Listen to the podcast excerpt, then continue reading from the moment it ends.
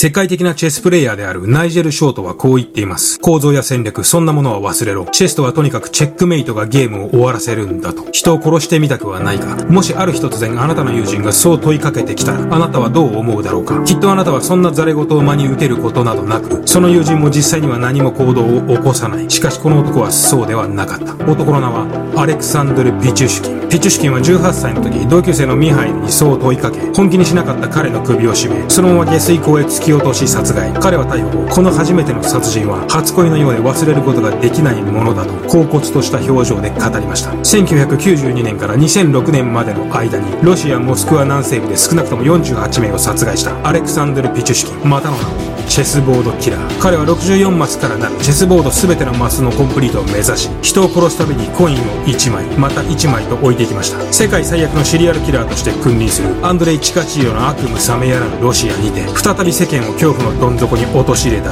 ピチュシキン。今日はチェスボードキラー、アレクサンドル・ピチュシキンにグロファイリングだ。眠れなくなっても知らないぜ。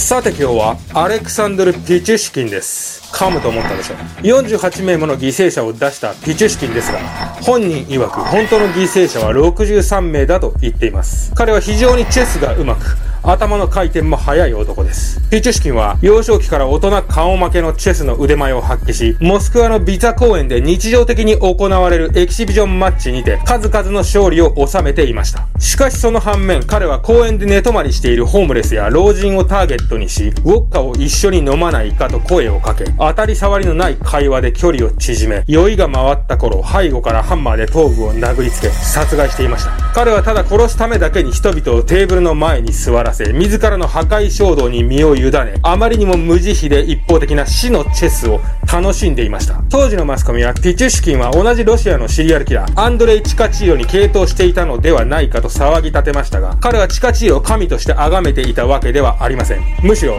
ピチュシキンにとっての神とは、自分自身でした。彼は逮捕後、被害者たちにあの世への扉を開いてやった。新しい道へ俺が導いてやったんだと語っています。それでは行ってみましょう。1992年、初めての犠牲者として同級生を殺害した18歳のピチュシキンも、他の多くのシリアルキラーと同じように、初めての殺人について強烈なインパクトを感じていました。俺はついに人を殺した。ついにやった。しかし警察は止めることができない。あいつらは俺を捕まえることができない。きっと、いや絶対にだ。これまでピチュシキンは幾度となく殺人の妄想をひたすらに反復し、ギリギリのところでためらっていましたが、彼はこの人と一線を越えてしまったのです。自分の殺人計画をまともに取り合わなかった同級生を殺害したピチュシキンは、この時あることを学びました。構造や戦略を重視するチェスとは違い、殺人に関してはいきなりチェックメイトをしてしまえばいいんだ。殺人にはそもそもルールなど存在しないのだ。初めての殺人を1992年に行ったピチュシキンでしたが、彼はそれ以降、泥酔した犠牲者たちを排水溝に突き落とし、犯行を重ねていきます。当時のロシアは91年のソ連崩壊からまだ間もなく、政治、経済、軍事、あらゆる面で混沌と混乱の最中にあり、市民は深刻な経済崩壊によって、貧困と経済的不平等にさらされていました。それはピチュシキン一家も例外ではなく、彼らは日本でいうところの団地のような公共住宅に住んでいました。ピチュシキンは高校卒業後、スーパーマーケットに就職し、激動の時代の中、真っ当に働き続けます。勤務態度は至って真面目。ピチュシキンは表向きは問題を起こすような人間では決してありませんでした。日中はスーパーでせっせと働き、夜はウォッカを片手に公園へと足しげく通うピチュシキン。もちろん日夜公園で行われているチェスに参加するためですが、彼にはチェス以外にある目的がありました。それはホームレスや薬物中毒者、さらにはチェス仲間と知り合い、顔見知りを増やすこと。一見社交的なこの試み、しかし、ピチュシキンの狙いは別のところにあったのです。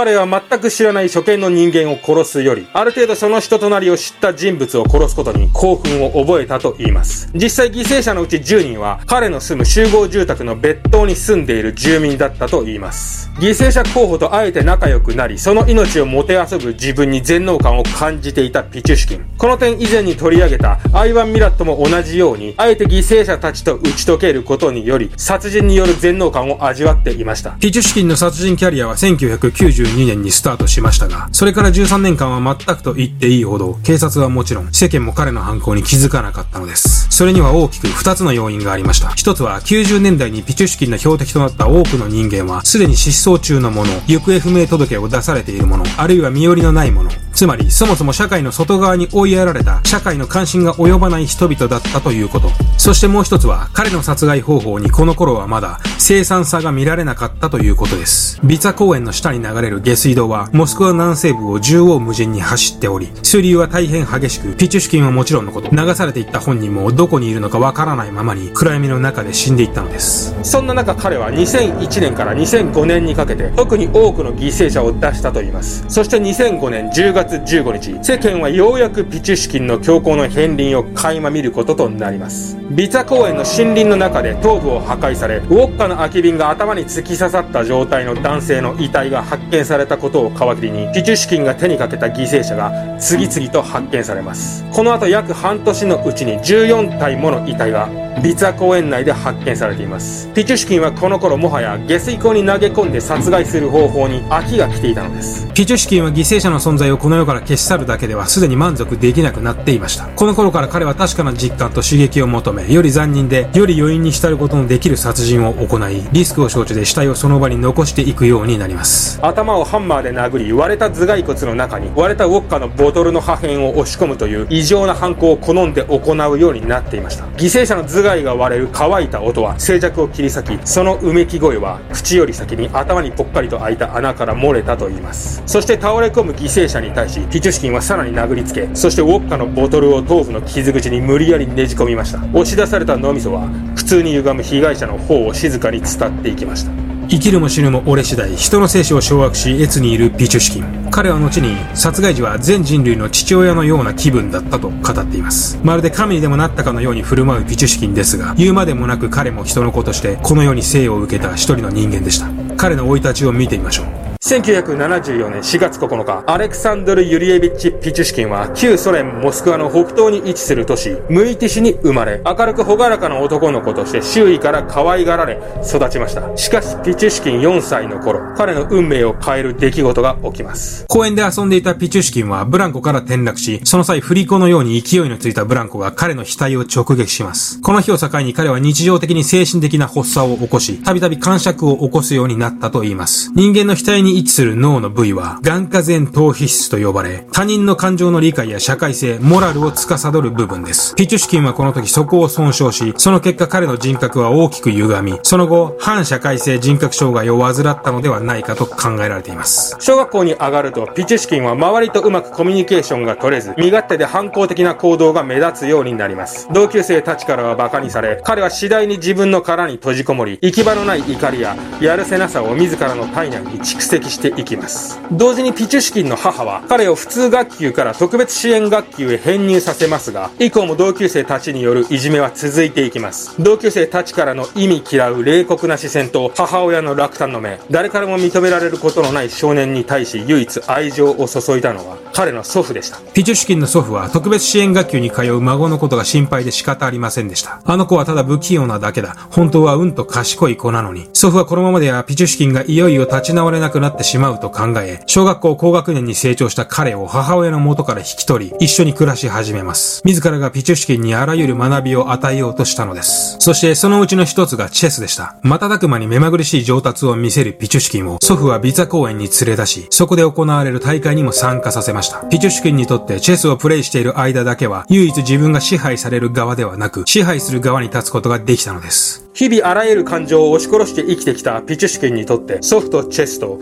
ビザ公園は特別な存在でした。しかし、ピチュシキンの幸せは長くは続きませんでした。祖父の死。それはピチュシキンにとってはあまりにもショッキングで、到底受け入れがたい事実でした。そしてこの祖父の死により、ピチュシキンの心は荒れていきます。毎日ウォッカを大量に飲み、現実逃避を始めたピチュシキンのチェスへの情熱は以前ほどではなくなり、彼は再び誰にも認められることのない怒りやストレス、憎悪に満ちたいたずらにに支配されるだけの生活へと逆戻りしていきました。そしてこの頃から、ピチュシキンにある変化が出始めます。ピチュシキンはこの頃外出する時にはある目的のために必ずビデオカメラを携帯するようになります。彼は自分より年下の子供たちを見つけては威圧的な態度で近づき、その子たちをいじめる様子をビデオカメラに収めていたのです。5階のベランダから子供の足首をつかみ、逆さずりにし、恐怖におののくその様子をビデオに収め、それを再生し、巻き戻しては再生しと、繰り返し、人の生死を支配している自分に酔いしれていました。祖父の死により、長年彼の中でうごめいていたサディスティックな感情は、完全にピチュシキンを狂気の淵へと追いやっていきました。そして1992年7月27日、彼は友人を殺害し、一線を越えてしまうのです。2006年6月、ピチュシキン最後の犠牲者である36歳のマリーナの遺体がビザ公園で発見されます。今までの犠牲者と同じく、むごたらしい姿で横たわる彼女のポケットには、地下鉄の乗車券が入っていました。警察は、モスクワ内の駅構内にある監視カメラを徹底的に調べ上げ、そこに生前のマリーナを伴い、笑みを浮かべながら歩くピチュシキンを発見します。6月15日、ついにチェスボードキラー、アレクサンドル・ピチュシキンは逮捕されました。2007年10月29日、ピチュシキンには48名の殺害と3名の殺人未遂の罪で有罪判決が下され、彼は終身刑となります。ロシアでは97年、欧州評議会への加盟に伴い、死刑執行が一時停止されたままの状態が続いているため、終身刑が最も重い刑になっています。彼は裁判官に自分はもっと多くの人間を殺害したと豪語し、その犠牲者数は63名だと主張しました。2021年現在47歳になったピチュシキンはロシア最北の流刑地、通称白フクロウと呼ばれる刑務所で今も生きています。殺人のない人生は私にとって食事のない人生と同じだ。逮捕後に記者に対しそう言い放ったピチュシキンは今何を思って日々を暮らしているのでしょうかいかがだったでしょうかピチュシキン。もちろん途中何回か噛んでますんで、ピチュシキン。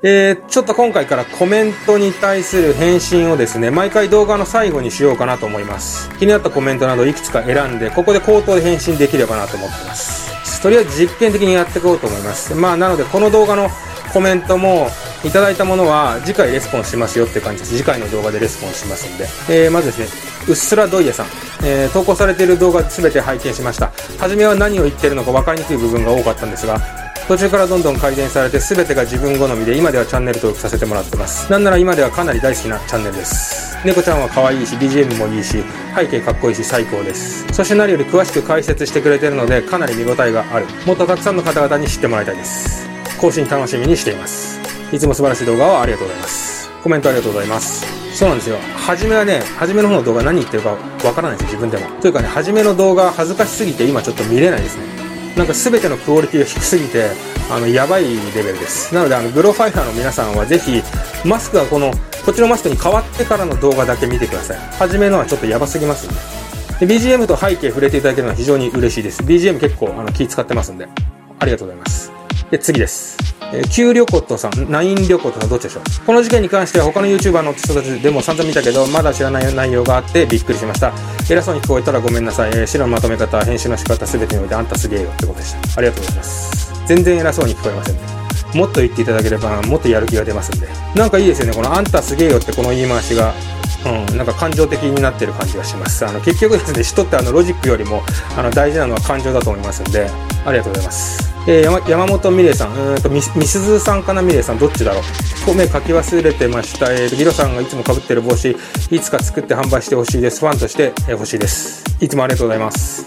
えー、帽子ですね。帽子あの、ロゴを今作ってますんで、そういったものが完成してきたら作ろうとは思ってます。今被ってるのはこれニューエラの帽子で、映画イットのペニーワイズモデルですね。多分もうサイト上では売ってないんじゃないかなと思います。グラファイリング帽子はいずれ作りますんで、お楽しみに。で、みゆきさん。こんばんは楽しみにしてました。本当にすごい動画でした。映画を見たけど、やっぱりプロファイリングの方がすごい。今日も猫ちゃん元気、熱くなりました。体に気をつけてくださいね。次の動画も楽しみにしています。ありがとうございます。これ嬉しいですね。映画超え。実はこの映画はね、見てないんですよ。というか、あの、動画作るときは、できるだけ同じ題材の他の映像作品、YouTube にしろ映画にしろ、あんまり見ないようにしてます。あの無意識に似ちゃうと嫌なんで。多分、がっつりライバルの調査して動画作る人もいると思いますけども、僕の場合はほとんど他の人の動画は見ない感じです。えー、鬼桜ゆりさん。鬼桜さん？キヨさん？キヨゆりさんちょっとわかんないですね。ギロさんには他で取り扱っていないような事件を挙げてほしい。えー、分析力と構成力は他の YouTuber と比べ物になりませんよ。ありがとうございます。やっぱりマイナーな事件の方が皆さんいいんですかね？過去にもまあそういうコメントいただいてたんで、他の YouTuber なんか俺あんまり見てないぜってかっこいいこと言いたいんですけど、実は結構気にしてます。他のチャンネルとか。まあ、そういうめめしい部分があります。なので他と比べてすごいですとか言われると、顔には出しませんけど、心ではガッツポーズしてますんで。ありがとうございます。でもこのコメントすごいいいねが多いですね。いや、ほんと嬉しいです。ポチポチさん。埼玉県愛犬家事件来ましたね。やはり身近な国内の事件は見応えありですね。えー、今度は韓国のチョ・ドゥスン事件、リクエストします。事件の内容の凄惨さも注目されましたが、韓国の刑法の在り方にもかなり注目された事件ですよね。事件の内容が内容なだけに無理がなければよろしくお願いします。えー、いつもありがとうございます。この超ドゥスン事件っていうのは初めて知ったんですけども、結構内容的にはやばい感じの事件ですね。資料がある程度揃ってくれば近いうちにやりたいなと思います。どこまで資料が揃うかって感じです。はい。皆さんコメントありがとうございます。えー、今回は以上になります。次回以降こんな感じでやっていけたらいいなと思ってます。グロファイアの皆さんのコメントお待ちしてますんで、普通にあの質問とかでもまた構わないのでコメントください。じゃあ今日はこの辺で。